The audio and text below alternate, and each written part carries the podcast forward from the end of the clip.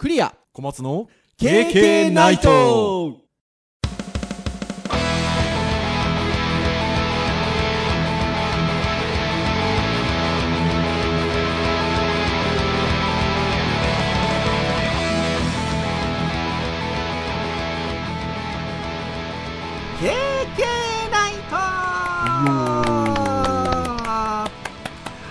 ということで第325回目の配信でございます。お届けをいたしますのはクリアと、はい、小松です。どうぞよろしくお願いいたします。はい、よろしくお願いしま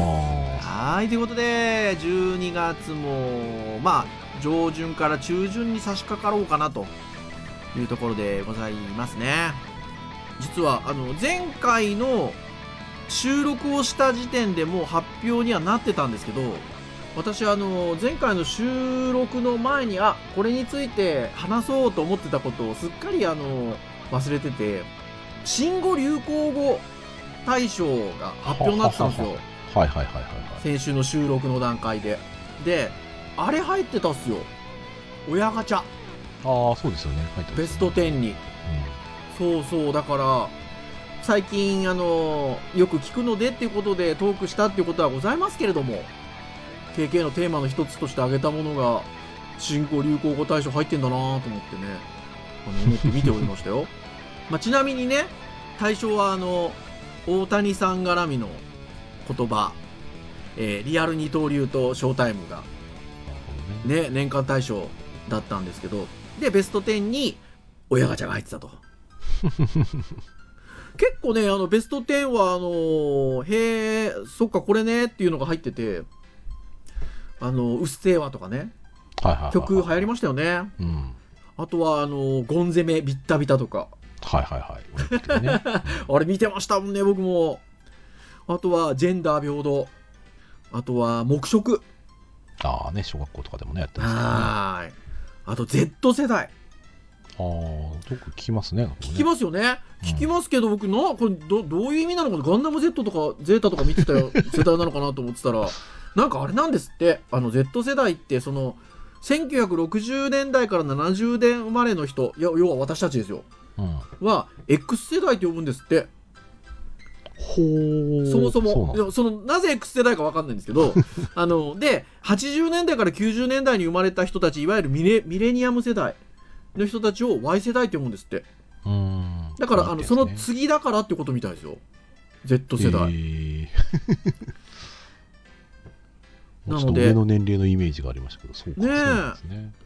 1990年代後半から2000年代っていうことで、現在の年齢でいうと10歳から20歳前後ぐらいまでっていうのが、Z 世代ということみたいですね。うちの娘は Z 世代なんだと思って見ておりましたけど、はい、そんな言葉が出てたりとか、あとはね、ぼったくり男爵ってこれ何なのかなと思いましたけど、聞いたことないですね。ねえ、あとはこれ人流、人の流れっていう字が入ってるんですけどね、人流なのかな。ああ、コロナ関係ですかね、キーワードね。え、あとはスギムライジング、知ってます？スギムライジング、あれと違うのか、なんだっけ、なんか新語流行語大賞入ってるとはいえ、私ども知らないものだから多いなっていう感じでございますよ。そんな、流れがある中で、今日は、ハードガジェットの回なんですけど、端的にはどんなのが流行ったのかなと思って、調べてみたんですよ、僕。そしたら日経さんが大体ね、ヒット商品ランキングとかヒット商品番付って出すんですよね、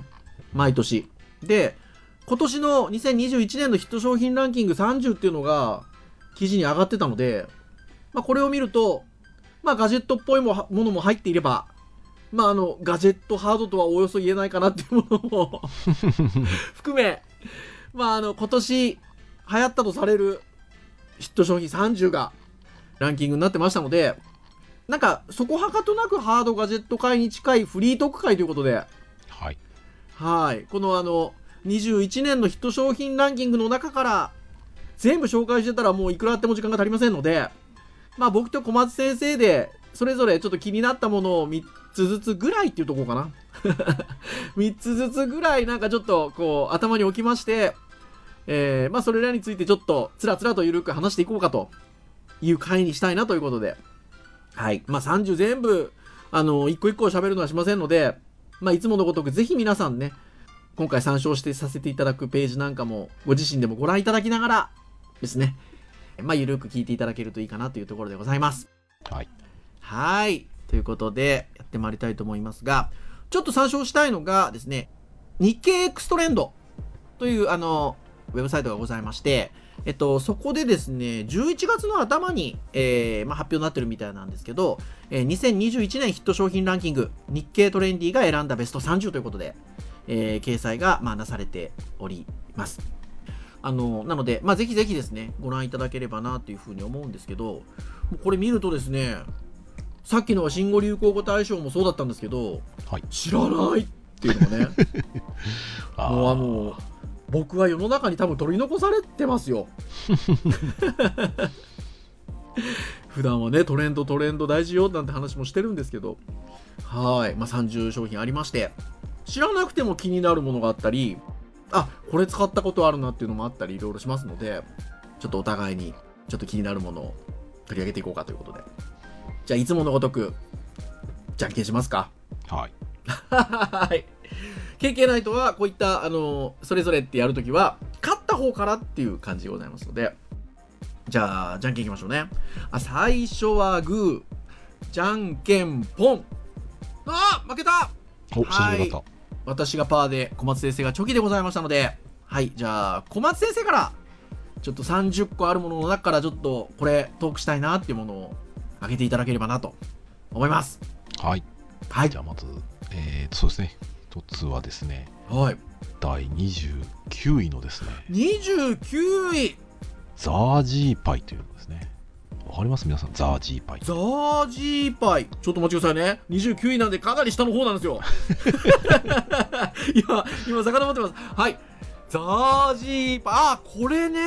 はい、ですね、顔を隠すビッグサイズの台湾唐揚げ扱う店がこの1年で4倍以上になりましたという。で僕ねこれニュースで見たことがあって、はい、で気にはなっていたんだけど僕食べたことないんですよだから、はい、そうだからこの中のラインナップ見ててあこんなんあったでこれを食べながら酒を飲みたいとはいはいはいちょっとこれを見ていて思ったのでこれはなかなかにすごいですね、はい、まあここはこのページにそれぞれまあ1枚ずつ画像がだいたいペタペタっと貼ってあるんですがもう本当に顔が綺麗に隠れるぐらいの大きさ唐揚げということなんですけどどうでしょうねこう正面から写してるんで厚さがいまいちわからないんですけど、はい、薄っぺらそうは薄っぺらそうですよねまあ薄っぺらいは薄っぺらいんでしょうけど、まあ、でかさがでかいからなそうですね、まあ、鶏胸のももを結構でかいサイズで食べるから食べ応えは結構あると思うんですけど、ね、感じですかね、まあ、ちなみにその、ザージーパイの取り扱う店がこの1年で4倍以上と、はい、で大手外食チェーンや NB も商品化したと、うん、いうことなんですけど火付け役がこれは横浜ザージーパイこれ漢字これザージーパイって読むみたいですよこれなんて漢字を表現していいのかわかんないんですけどですね炸裂する柵にですね皮変に作りの、はい、作りの方と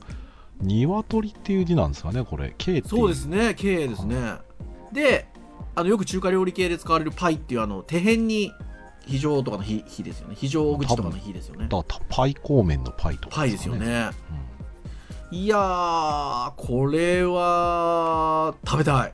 うん、なんかね大体こう、まあ、食べ歩きなんかだと思うんですけどこれでなんか大体500円ぐらいなんですかね浅草とかで売ってるみたいですけどねみたいですでその、火付け役の横浜ザージーパイは横浜ってついてる通り中華街みたいで本店が、はい、ですよほら僕ら中華街行きたいなって言ってるからああそうですねメインで行きたいとこ行った後とかにうん、ザージーパイ食べるとお腹いっぱいじゃないかなってなところですよね俺これ見たことないなものそうやってねいろんなお店で扱ってるってことですけど、うん、なんで、ま、多分これで1食分ぐらいもなっちゃうぐらいだと思うんですよね。そうですね、うん、ちょっと胸いっぱいになっちゃいそうなんで、ちょっとまあなんか飲み物と一緒に食べたい感じではあります、ね、いや確かに。まあね、私ちょっとお酒が NG なのでなんだろう、これ一緒に食べるとしたら、まあでもノンアルコールビールですか。やっぱなんか ビールな感じですよね、唐揚げね。うーんですね。まあ、ノンアルコールでもまあ別にウーロン茶とか紅茶とかでも全然いいんですけど。ウーロン茶いいじゃないですか、中華料理だしなるほど。いやこれぜひちょっとなんか大手外食チェーンも商品化してるってことなので、なんか近くで食べれそうなとこ探したいなっていうぐらいの感じですね。うん、ちょっとね外出るときにちょっと気にして食べれるところがあったらそこを目指していこうかなと。ねえ、いやぜひぜひ皆さんもちょっとザージーパイ知らなかったっていう人は見てみてくださいはい、はい、ということで一つ目小松先生が紹介してくださったのが29位ザージーパイでございました。はい、じゃあ次は私が気になるところをちょっと行こうかなと思うんですけど、私いきなりかなりランキング上の方に行くんですけど、はい、これ気になりましたね。14位に入ってるんですけど、桃太郎電鉄昭和平成令和も定番、はいはいはいはい、これ入ってるんですよ、うん、これスイッチ版ですよね。そうですね、スイッチ版ですよね。はい、はい、なんですけどこれ5年ぶりに登場した桃鉄の最新作が販売300万本を突破と。お、そうですね。で、親子で友人で一緒に遊びやすく同シリーズの最大級のヒットにって書いてあるんですよ。これ一番売れたんですね、その今までの桃鉄シリーズの中で。そうみたいですね。これが結構びっくりしたなと思って、うん、ちなみに小松先生お持ちでいらっしゃいますよね。はい、持ってますね。そうですよね、私買ってないんですけど、はい、実は桃鉄は大好きで、もう10年ぐらい前に iPhone 版の桃鉄が出てたんですけど、まあ今も売ってるのかもしれないですけど、ずーっと入れてそれで遊んでるぐらいの。ああ、僕もそれで遊んでましたね、昔。そうですよね、未だに遊べてるので動かないってことはないので ずっと遊んでるんですけど。で、まあやってましたよ昔は。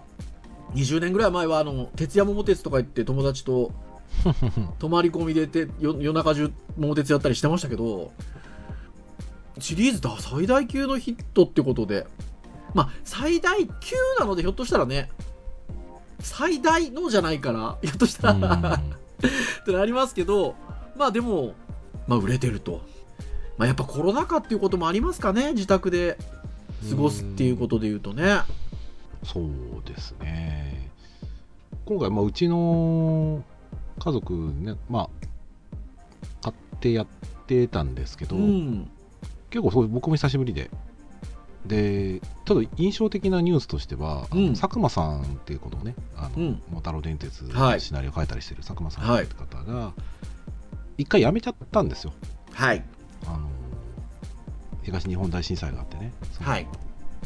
その地域に行くといろいろとその悲しい思いをさせてもらって、あ、そうそうそうそう、それそういう話ありましたよね。だから復興して、うん、それが5年前なんだって思うと、うん、あ、そうか、間に1本出てんだなっていうのはちょっと逆に気がついてなくて、本当だ本当ですね、うん、なんで多分2011年超えて、まあ、作らないって言ってて、で、うん、まあ、それから多分6年ぐらいしてから作ったんですかね。うん、でも確か今回からキャラクター変わったんですよね。なんかね、版権の関係で、話ですよね、うん、キングボンビーの多分榎木さんですかね、はい、キャラクターの元になってる方の、うん、まあ、肖像権の関係なのか分かんないですけど、うん、まあ、ちょっとねボンビーの顔が変わっちゃいまして。そうですよね、うん、なんかまあ全体の絵柄がまあ変わっているということで、まあでもね、ここを初めて体験するお子さんたちからすればね、そんなにね多分違和感は当然ね、うん、ないでしょうから ね、うん、でもうちの娘は前の方がいいって言ってましたよ。あ、本当ですか、うん、そうそう、なので、いやー、なんかこう見るとちょっとやっぱやってみたいなっていうのがねありますね。買った時にはフレンド申請してください。そうでしょ、そうそうそうそうマリー、まあ、ちょろちょろといるじゃないですか、まあまあそうですね。桃鉄ね、この今年のスイッチのバージョン持ってらっしゃる方いるので、オンラインできますからね。そうですね。ちょっとどうしようかって感じですよ。はい、ということで、なんかこう懐かしくもあり、そして驚きもあったこの14位、今年のトレンド14位ということで、桃太郎電鉄、ちょっと私取り上げたいなと思ってお話をしてみました、はい、それでは次、小松先生、ちょっと2つ目気になるもの。はい、私また今度また低いんですけど、はい、もう全然、はい、上に下に、22位のですね、22位、ベースフードとですね、また食べ物かと思ったんですけど、いや何これ。まあ、さっきの、ザジパイは割ともうなんかどっちとジャンクな感じのイメージがすごいあるんですけど、はい、これコンビニで売ってるんですよ、フリマとかで。知ってたんですか？この間ね、一回食べたんですよ。へー、初めてで。僕今、結構その食事面結構気をつけているところがあって、甘いものとかあんまり間食とかは控えるようにしてるんですけど、でもやっぱり食べたくなる時あるんですよ。はい、相当回数を抑えてはいるんですけど、まあ、その中でやっぱりちょっとこういうその栄養素とかバランスよく取れるっていうところがあるっていうので、まあ、一回食べてみたら、味はそんなにこうなんですかね、すごくしっかりとした味付けではなかったんですけど、もうでも全然十分こう僕の気持ちを満たす感じのものだったので、これに特化してるつもりはないんですけど、今後もこういったそのバランスを考えたこう食品とかもたくさん出てきてくれたらいいなって、こういうトレンドになってるっていうところですごい期待を今後したい感じです。すごいですね。ちょっとベースフードって検索してみたんですけど、特定のコンビニの商品とかではなくて、一メーカーさんが作ってらっしゃる多分商品なのかな、それでコンビニなどでも扱っているのかなっていうところだと思うんですけど、はい、グッドデザイン賞を取ってるじゃないですか。あ、そうなんですね。はい、確かにパッケージのデザインとかおしゃれですよね。あとは、最近グッドデザイン賞って、いわゆるその見た目だけのデザインではなくて、その商品のなんていうんですか、ストーリーとか UX っていうか、その辺も含めてグッドデザインっていう感じでね、ちゃんと賞されているので、こういう本当に栄養があるものをこういった形で訴求してるっていうところがまさにね、グッドデザインということなんだろうなというふうに思うんですけど、これもでも全然知りませんでした、僕。全くこのランキング見るまで。そして小松先生がちゃんと知ってて、しかも食べてるっていうね。こう心の気持ち的に完食したいけど、そんなでもできないっていうところで、家にいる間は逆にできないので、外に、出た時にやっぱしたくなった時にですね、気持ち的に若干負けてコンビニ入っちゃったんですよね。ただその中でもやっぱりちょっと気持ち的にちょっと抑えたものにしようっていうところで、あ、これいいじゃんっていうのね。いわゆる完食需要を獲得してるっていうね、ことですもんね。若干単価はね、普通の菓子パンとかに比べたらちょっとだけ張りますけど、逆に今そんなに量がたくさん必要じゃなくなってきてもいるので、前はね、もう量を食べないと気が済まない感じがすごく体にありましたけど、僕まだそうなんだよな。多分米とかを減らしてるせいもあるとは思うんですけど、ね、そういうのが逆に多い、あるときは僕すごい食欲湧くので、夜は基本的にも食べないようにしてるので、米を。ねえ、でもなんか味を立て続けに増やし、人気は急上昇っていう、キャッチがそのランキングのページの画像の下についてるんですけど、いろんな形のいろんな味のものがあるみたいで、とてもいいですね。またね、インスタグラムで話題とかって書いてあるんですよね。やっぱヒットの要因ってそういうところにもありますよね。それこそなんか Z 世代に流行るっていうのもやっぱり今キーワードみたいですよ、昨今のトレンドの、ところで言うとね、パッケージもおしゃれなんでね、なんかこう、シェアしたくなりますよね。食べたっつってね。そう、これちょっと僕食べてみよう、今度抹茶味食べたい。はーい、ということで小松先生が22位の商品、ベースフードですね、取り上げてくださいました。ありがとうございます。はい、じゃあ僕も食べ物行こうかな僕もじゃあ食べ物で、これ僕食べましたっていうか、まあ何度か食べてますっていうことで、今年私の中では食べ物はこれだったんですよね。まあランキングも上なんですけど6位マリトッツォ。これローマ初なんですね。僕どこが発祥かは知らなかったんですけど、ローマ発のシンプルスイーツを大手企業やコンビニなどが商品化、アレンジ合戦にはテイクアウト寿司店も参入したということでございます。はい、はい、ということでマリトッツォっていう、まあスイーツって書いてありますけど、まあ見た目的な言い方をすると、まあハンバーガーのバンズみたいなものを思い浮かべていただいて、で、その、まあ、ハンバーガーであれば、野菜であったり、パテであったりとかが入ってる、真ん中のところに、もう、生クリームがドーンと入ってるっていう、もう、その見た目のインパクトですよ。うん、もちろん、パンの部分も、今、見た目の、印象を伝えたかったんで、ハンバーガーのパンみたいな感じって言いましたけど、当然、パンのところも、多少甘みのあるね、パンで、丸型のパンを、こう、横にスパッと切りまして、その中にもうたっぷり生クリームが入ってるっていう、ものがマリトッツォですよ。小松先生、これ食べました今年？僕ね、食べたことないんですよ。ただものはものすごい見たことあります。あ、本当ですか？はい。これそれあれですか、やっぱり今体調に気をつけてらっしゃるからですか？というわけではないですね。あ、そうなんですね。まあもちろんスイーツは好きなんですけど、はい、ただまあなんか単純に僕こう見た目のインパクトはあるんだけど、はい、クリームのバランス的にちょっとこう食べず嫌い的な感じで。あ、もうでもね、それはわかります。なんていうのかな。僕ね、まあ甘いもん好きなんですよ。で、まあ生クリームも大好きだし。でそれがたっぷり入ってるっていう見た目のインパクトと、あとは何生クリームそんな食べれるんですかみたいなところであれなんですけど、多分ね、うちの奥さんなんかはちょっと生クリームがいいもんじゃないと、こんなに量があったら逆にこうちょっと胸焼けするかなみたいなこともあって、でここ書いてある通りね、本当いろんなところで売ってるんですよ。はいはいはい、今そのいわゆるスイーツ専門店も扱ってるし、コンビニも商品化してるし、なんなら近所の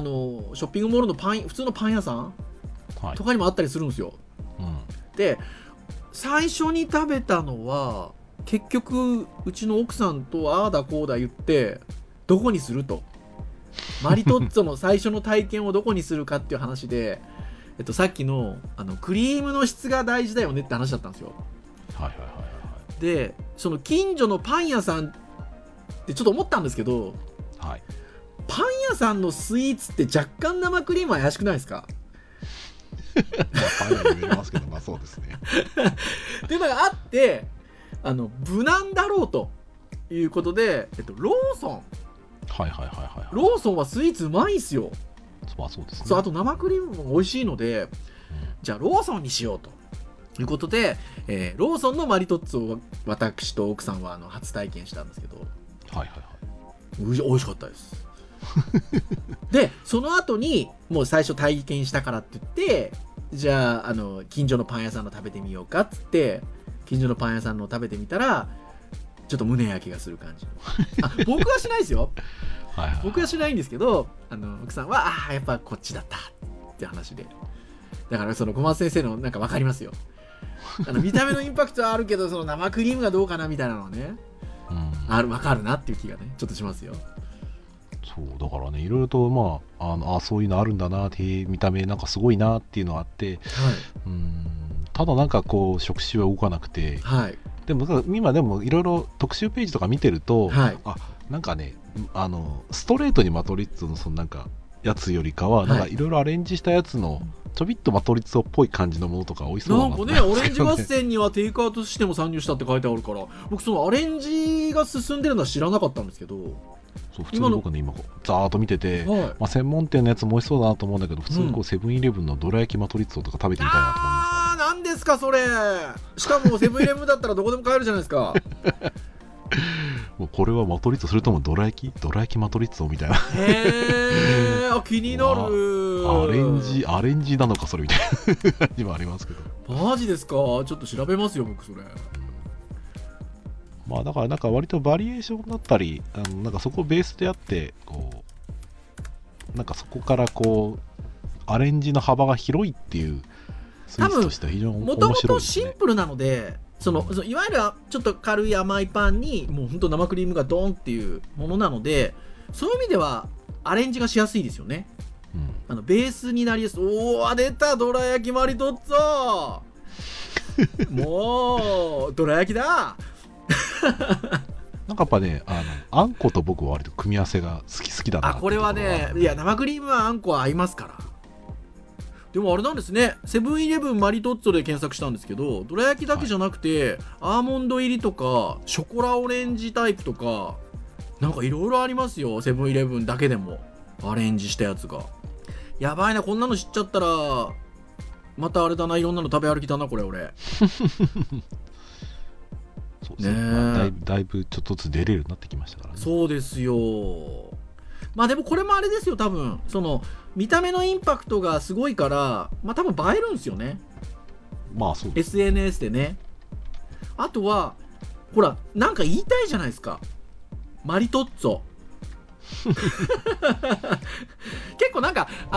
昔から流行るスイーツ系ってなんかちょっと五感というか言いたくなりますよね。まあそうですね。だからタピオカとかね、ティラミスとかね。うん、なんかね、マリトッツォはなんか無駄に言いたくなる感じがありますよ。はい、ということで、とても僕は美味しかったですっていうマリトッツォ6位に入っておりましたので、はい、ちょっとトークをしてみました。はい、じゃあもう一個ぐらい顧問先生挙げていただきましょうか。はい、まあいろいろ食品系の話をしましたんで、まあまあ一応トレンドでもうこのランキングで見て喋んなきゃいけないなと思ったらやっぱりあれですね、もう3位ですよね。おお、3位、はいはい。やっぱ新エヴァンゲリオン劇場版ですかね。そうなんですよね、これ3位に新エヴァンゲリオン劇場版入ってるんですよね。まあエヴァンゲリオンの劇場版がどうのっていうよりかは、うん、僕自身がやっぱりもう初めてもう見てから26年ぐらい経ってるアニメなので、うん、で僕も成長してるし、僕も成長っていうかね、大人になっておじさんになって、うん、初老になりかかってるわけですよね。で庵野監督もその成長によってアニメのその雰囲気とかがどんどん変わっていったりとか、うん、まあ少しずつそのエヴァンゲリオンっていう題材で解釈を少しずつ変えていって、うん、まあ最終的にこのなんだろうな、グダグダで終わらずにきちんと形にして終わって、うん、伏線も回収して、うん、で伏線回収しても割となんだろうな、本当にただ謎が謎を呼んで謎で終わるみたいな感じというよりかは、はい、解釈も割と納得いくものが結構多かったりとかしてですね、うんうんうん、ああなるほどなって、それがストーリーの話でもあるし、うん、まあ、庵野監督 の精神状態のこの変わりようがこう作品に反映されてるんだなみたいなのがね、見てて面白かったんですよ。だから1回目見た時とやっぱり2回目見た時ちょっとずつ印象が違ったりとかするので、うん、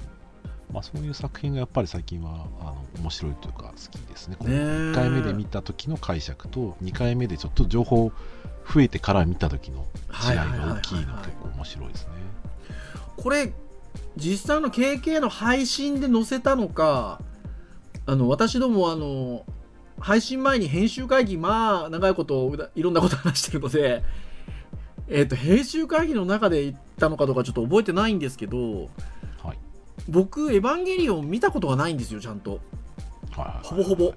だから、正直なんか印象的な場面とかっていうのはもちろんは知ってますけど、内容とかもほぼほぼ分かってなくて、はい、で小松先生に聞いたんですよね、割と最近、はい、そうですね、どこから入った方がいいですかみたいな、うん、やっぱりテレビ版から見た方がいいですかとかっていう話を、多分あれ配信に載せてなくて編集会議の時に話したような気がするんですけど、はい、その時はあれなんですよね、僕がそのテレビ版から見た方がいいですかねって話をしたら、いやテレビ版から見ると逆にあれなんで、その映画の新版の1からっていうとおかしいですけど、最初の方から見た方がいいんじゃないかっていうことでしたよね。はい、そうですね、上波9と最後 のこれですよね、新エヴァンゲリオンを見てもらった方が、うん、多分いろいろと整理されてていい気はします ねということだったんで、いよいよ見ようかと思ってるんですよ。それこそちょっと休みが取れた時に、ね、ちょっと今ね師走で師も走る師走なんでね、なかなかちょっと時間が取りづらいんでっていうのはあるんですけど、まあ年明けてちょっと落ち着いた頃にいよいよエヴァンゲリオン見るかと思ってるんですけど、まあがっつり解釈とかそのエヴァンゲリオンの世界楽しみたいんだったら、まあ初期のアニメは全然ありなんですけど、はい、うん、ただ人によってはちょっとその初期のアニメとそれから旧劇場版っていうのと、うん、あと漫画と、うん、まあ新劇場版みたいなのがある中で、うん、やっぱりいくつか同じようなところが重なってる部分っていうか似たような話が最初の部分の冒頭のところとか同じだったりするんですよ。細かいディテールは違いますけど、ね、はい、でテレビ版はちょっとある意味衝撃的な終わり方をしたっていうところで物議を醸してるところもあるので、まあある意味は見るのもありなんですけど、うん、ただそれを見てなんだこれやと思った後にやっぱりちょっとこっち側に行くって割としんどいはしんどい気はするので、あ、なるほどね。まあ、なんで最初はまあエンターテインメントとして割と整理されたしっかり、はい、うん、綺麗になったものを見 てもらって、そこから深掘りするんであればっていう興味がも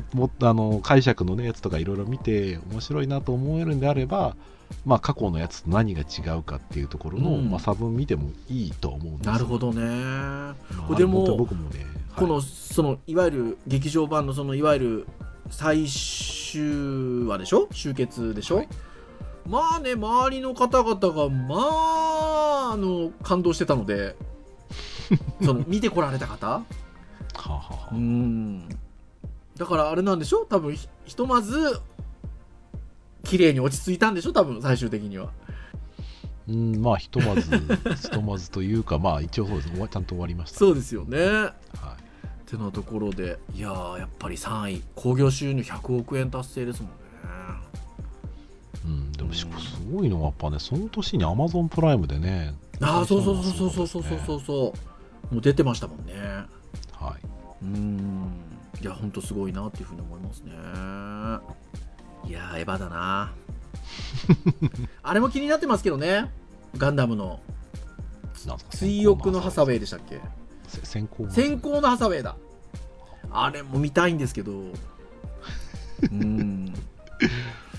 なんかいろいろありますけどね。そうでもね、あれでしょ、逆襲のシャアの直結してるような話でしょ、確か。まあまあまあそうですね。はい、なのであれも見たいんですが、なんか近々みんなこっちかなっていうエヴァかなっていうね感じでございますよ。安野さんはあれですかね、次はシングルトラマンですかね。ああ、そうですね、やるって言ってね、一回ねやめてますからね、やるんじゃないですか、ねえ、かなっていうふうに思いますよね。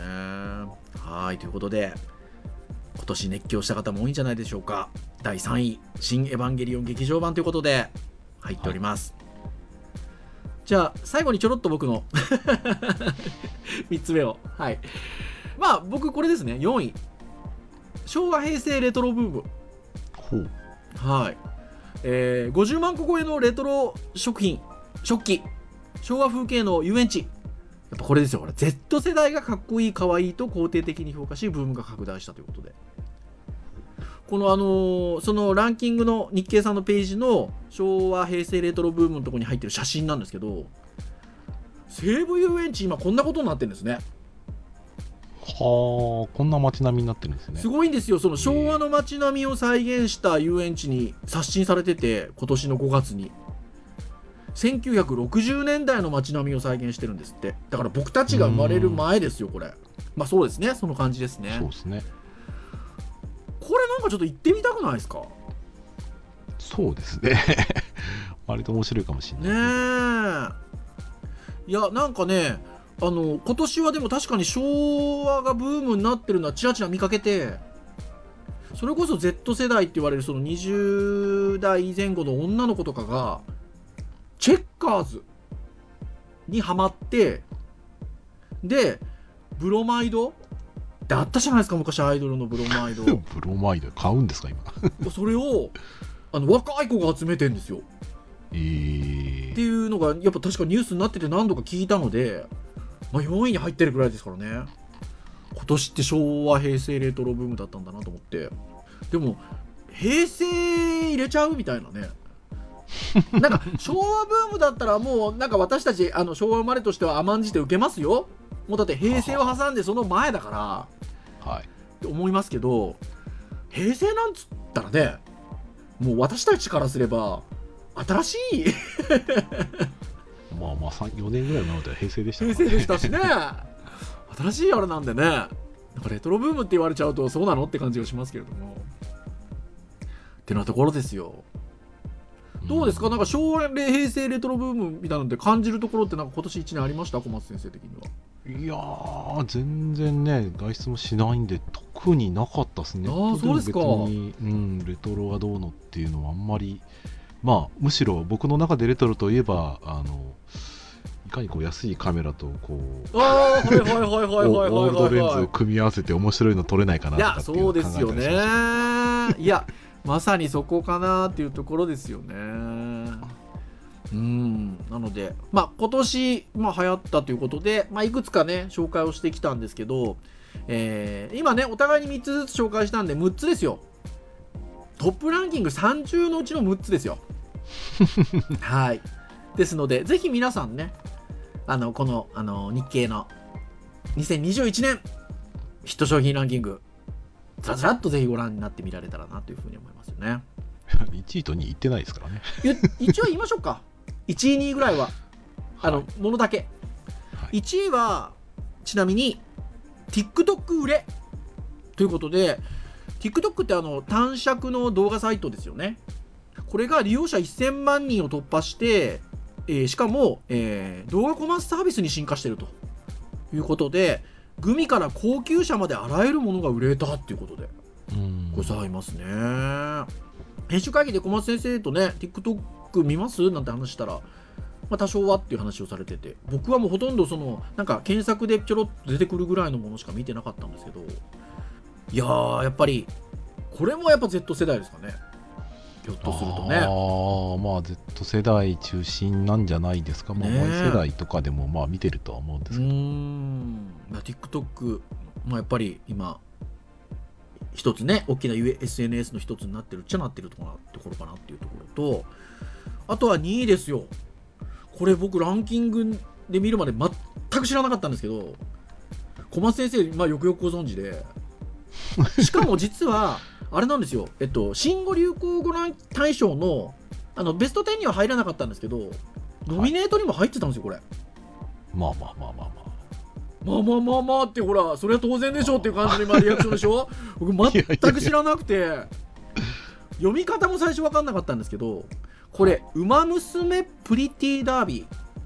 って読むみたいですね。馬に、カタカナの馬に、娘ですよ。息子、娘の娘っていう感じですよ。最初馬っ子と思ったんですけど馬娘プリティダービーということで、これもともと競馬をテーマにしたゲーム、はい、みたいで、累計が1000万ダウンロード突破で、ここには書いてないまあ、一応写真には見出しというかキャッチがついてますけど、アニメも放映された、はい、しかもシーズン2ぐらいまでいってる、多分そうだと思いますね、みたいでとしたみたいですね。僕はゲームはやってはいないんですけど、はい、まあ、サイゲームさんがねアニメ多分メディアミックス的に多分ね展開したんだと思うんですけど、してるんでしょうね今なんでね、今時なんで、まあ、名馬と呼ばれてる馬たちの美少女擬人化って感じですか。そうですね。で、まあ、シュールなのが擬人化した馬娘と呼ばれてる、まあ、馬でもあり娘みたいな人たちが、はい、まあ競馬場を走るっていう、すごいですね主人公が誰でしたっけ。スペシャルウィークになるのかな。サイレンス鈴鹿もそうだと思うんですけど、はい、ほらこれ僕分かんないですもんまず今の聞いたらこの「ウマ娘プリティダービー」分かんなくても競馬がお好きな方はおってなるんじゃないですか多分ね。まあまあまあまあそうですね。だって多分あれでしょ、サイレンス鈴鹿っていうのは僕編集会議の時に小松先生からこうとても熱く語っていただきましたけど、何かこうあるんでしょ、ストーリーのあるお馬さんなんでしょそうですねまあサイレンスズカはね、悲劇の間でもあるし、僕がやっぱり見てたやっぱ競馬の馬の中ではナンバーワンにやっぱ強い馬、中距離もう 2000m だったらもうあの馬に勝てる馬のイメージができないぐらい、おね、まあ、競馬は、ね、進化してるんで、実はまあタイムとか抜かれてるとは思うんですけど、はいはいはいはいはいはい、うん、当時のイメージとしてはすごかったですね。群を抜いてましたね。いやだからちょっとどうなんでしょうね、私がじゃあそのゲームをするのかっていうのはあれですけど、なんかアニメちょっとだから軽くは見てみようかなっていう気持ちぐらいにはなりましたよああ、うん、まあまあまあそうですね、そこから入って競馬に興味持つ人も増えたみたいな、ね、増えたみたいですよね、はい、ということで、ね、まあ2位は、はい、馬娘プリティダービーで、3位新エヴァンゲリオン、4位昭和レトロですよ。はい、はい、ってな感じでございますので、まあおおむねいろんなもの、まあやっぱりこのコロナ禍ということでそういう需要があるものも結構多かったりとか、まあ、してるかなっていうふうに思いますが、まあ、カメラも入ってたりしますのでぜひ皆さんランキング見てみられてください。はい、はいというところでお時間も結構やっぱり喋ってしまいましたので、以上といたしましょうかね。 KK ナイトは毎週木曜日に配信をいたしております。公式サイトアクセスをしていただきますとですね、もうプレイヤーがサイト上にございますので、直接そこで聞いていただけたりします、はい、これそういった形で聞いていただいている方多いんではないでしょうか。最近は Google ポッドキャストでも聞いていただけたりします。また、購読登録サービスに登録をしていただくと、まあ、自動的に配信されるや否やダウンロードされますので、お好きなタイミングで聞いていただけます。今回325回ということで、まあ、いろんなテーマでお話をしております。6年目に入っておるポッドキャストでございますので、まあ、ながら聞きでも結構でございますので、聞いていただけると私ども大変嬉しゅうございますということでございます。それでは以上といたしましょうかね。お届けをいたしましたのはクリアと、はい、小松でした。それでは次回326回の配信でお会いいたしましょう。皆さんさようなら。さようなら。